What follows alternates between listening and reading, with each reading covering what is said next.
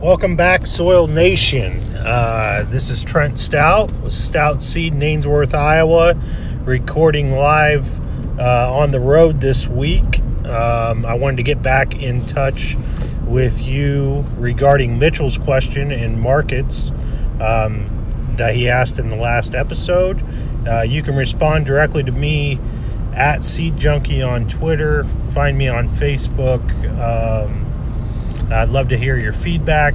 I know we'd like to hear kind of anybody's feedback on this new format that we're trying out, um, which just allows us to keep creating content for you guys as uh, we're working through uh, our busy schedules. So, last week, Mitchell asked me a question regarding grain marketing and my thoughts kind of around the marketing outlook in general. And uh, I am definitely not a market analyst, nor am I a market specialist. But uh, I can give give just a few thoughts. I think if you listen to last season, um, these thoughts really have not changed. And so, you know, in general, just what I think about markets is there's when you're developing a strategy, and I know this is pretty elementary, but something that oftentimes we still run into with guys that we work with, and that is understanding where your break even point is. And without, you know, understanding that from a base baseline uh, perspective, it's really hard to um, go in with a effective marketing strategy. So understand where your break even point is, even in these low commodity uh, price times. I know things are currently on the rebound. It look, you know, I think there's some bullish tendencies still in the marketplace. So um, it, it's probably a, a, a good time for you to look at your harvest data, look at uh, how many bushels you think you have left uh, for this old this this crop that just came in, and uh, to be be looking to forward contract uh, where you want to get rid of that at and what that market looks like. Um, but I think I want to kind of move into a different direction rather than to talk to you about uh, just commodity marketing. And I think there's a lot of opportunity, and we've we've been pretty us we've been pretty forward in sharing our thoughts on direct marketing. And i think as as producers um, we can often get ourselves caught into a cycle of these low commodity markets and it's making things very difficult in the countryside. And as some of the best innovators in the world um, i think it's, it's as farmers we have to take on the capacity of thinking how can I market directly to the consumer? That what am I doing or what can I implement in enterprises that I currently have on the farm or opportunities that I have on the farm? How can I diversify those opportunities and, and take on more of a direct marketing approach where I can capture some of this premium? And so that's something that we've actually been working with several people uh, around our area here in southeast Iowa. Um, we have some people that are really, really have have taken that on and have, are doing really well with it, and we have a lot of people who are just currently entering uh, that marketplace. But I think you have to look at how the game has changed from a technology standpoint I think you can look at things like Facebook and Instagram and Twitter and that platform and what you can do to reach an audience with things that you're doing, things that you're doing differently, your approach, your belief systems, and how you're producing, whether it be food um, or or a product, an end product, to a to a growing health conscious marketplace.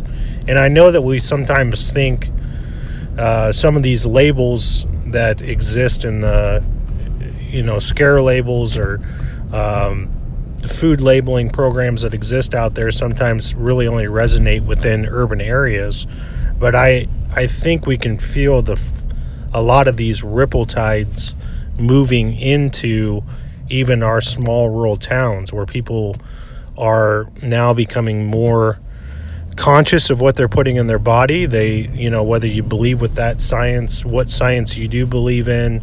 Um, I'm not here to argue that. I'm just here to say that I think that consumer is trending in a direction in which there's opportunity for producers to tweak their operations and reach a consumer with a premium. And so I would highly encourage this winter as things slow down. Um, take a look at your operation. Take a look at the the personnel that you have. If you have, you know, children there that that are now back in the operation, where you're supporting more incomes. Um, is there ways? Is there ways to diversify your operation to go after a premium in a direct market um, situation? And I think you can. You will find that there is opportunity, and that some of your young kids that are now coming graduating from college and coming back to the the farm with their capability and understanding of technology um, will can enlighten you into the opportunities that exist to reach such a wide base and such a wide population for relatively no money whatsoever. Um, and so things that you do and can do and just documenting your practices, your beliefs, putting that those onto social media platforms allow for you such cheap advertising. And at the end I think can can turn around and produce very big dividends where we're not relying on this global world market for the 100% uh, portion of our income. So we can we can we can do some things very simply in, integrate them into our current practices. And that ultimately, at the end of the day, I think can help support uh, multiple incomes uh, if you're trying to bring kids back into the operation. Um, and it can be done in a fashion that is trending with how we feel or how I feel the consumer is moving. So I, I welcome any feedback on that. I would love to hear stories of especially success stories um, or even challenges and um, people who are doing this currently. So if you're listening and you are direct marketing, please reach out to us because we love to hear those stories. Um, if it's if you're struggling with a, a, tactic and an approach on how to get that done, um, again, reach out to us. We'd love to give you feedback. We'd love to share with you, maybe even put you in touch with people who are currently doing this. Um, and and like I said, returning pretty good income uh, to the farms. So uh, again, uh, I thank you for listening. Uh, the question that I would ask Mitch now is something that I guess maybe more in his wheelhouse is boron. Boron has become a real big buzzword when it comes to soybean yields. And so I know that boron and sulfur are two microbes that are very important in production and we tend to see deficiencies um, as I'm looking at soil results right now. So I would like to hear Mitch's take on effective levels of those two nutrients and what are effective strategies in getting those back into the operation. Um, Mitch also had a great meeting today with a, a company um, called Trace Genomics.